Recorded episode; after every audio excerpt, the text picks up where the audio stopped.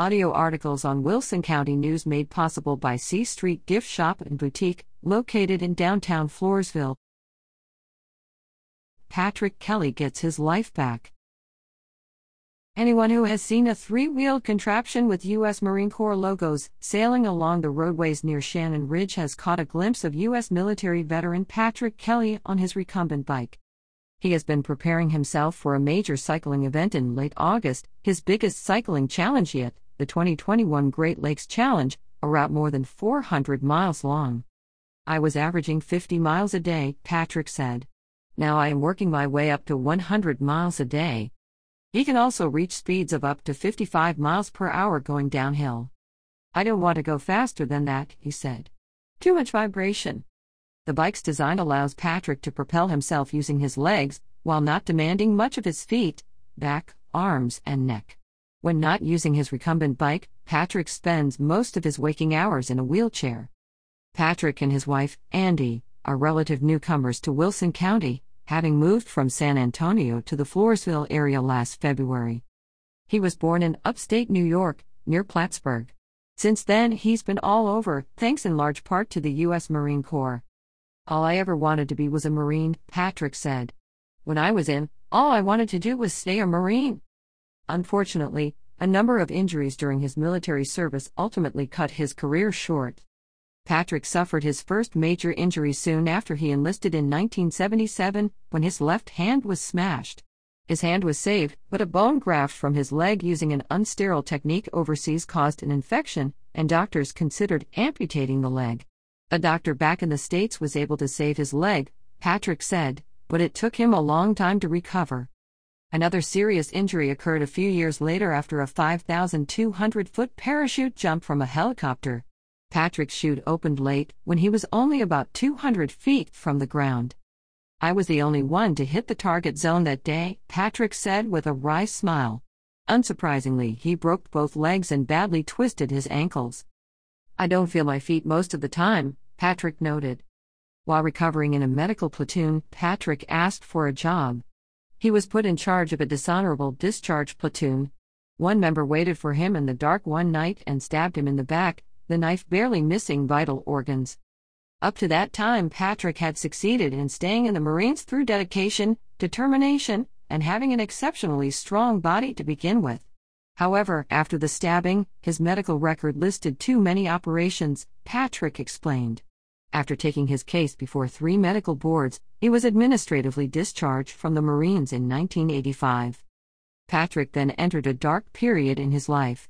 Outside his beloved Corps, he resigned himself to life in a wheelchair and increasingly took opioids to deal with his pain. The drugs produced their own problems. I would fall asleep in my food while sitting at the dinner table, Patrick remembers. I would forget a conversation two days after talking with someone. He also was diagnosed with both post traumatic stress disorder and traumatic brain injury. I lost my first wife, I was depressed, I saw no future, he said. Eventually, however, things looked up for Patrick. He fell in love with one of his care providers, Andy, and the two married. Then in 2016, he was introduced to We Are Project Hero and a recumbent bike, and the new challenges they afforded. At first, it took three men to put me onto the bike, Patrick said. I had to push one leg then the other to get going. The more he rode, the more he got off medications. It gave me back my life, he said. The pain never changed, but biking gave me more fortitude to endure it. Biking also reduced his stress levels, banishing suicidal thoughts, and provided the veteran with a camaraderie he hadn't encountered since he left the military. While biking during various Project Hero events, he gets to know others, such as veterans and law enforcement officers with their own injuries who have their own stories to share. It's the closest thing I've ever found to the Marine Corps, Patrick said. Operating a recumbent bike also gives the rider a different status. Everybody treats you different in a wheelchair, Patrick said. When you get on a bike, nobody treats you like you're in a wheelchair. I feel free, he continued. I can keep up with guys with perfect legs. They see me as a competitor. We are Project Heroes Challenge.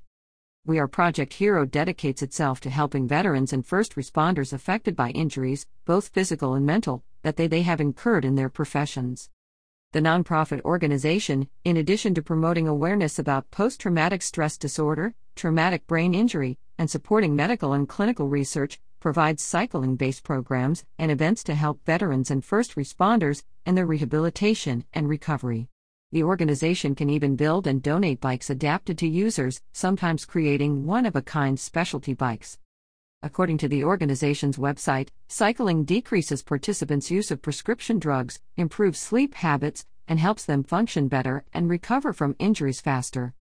We Are Project Hero's next big cycling event is the 2021 Great Lakes Challenge, August 22nd to 28th. The challenge involves cycling from Minneapolis, St. Paul, Minnesota, to Barrington, Illinois, a suburb of Chicago, a distance of more than 400 miles. Patrick Kelly and other challenge participants are asking for tax deductible donations for the organization to provide equipment, clothing, and other support. To donate, visit weareprojecthero.org and click on Donate. To contact the organization, email info at weareprojecthero.org. Grips at WCNonline.com.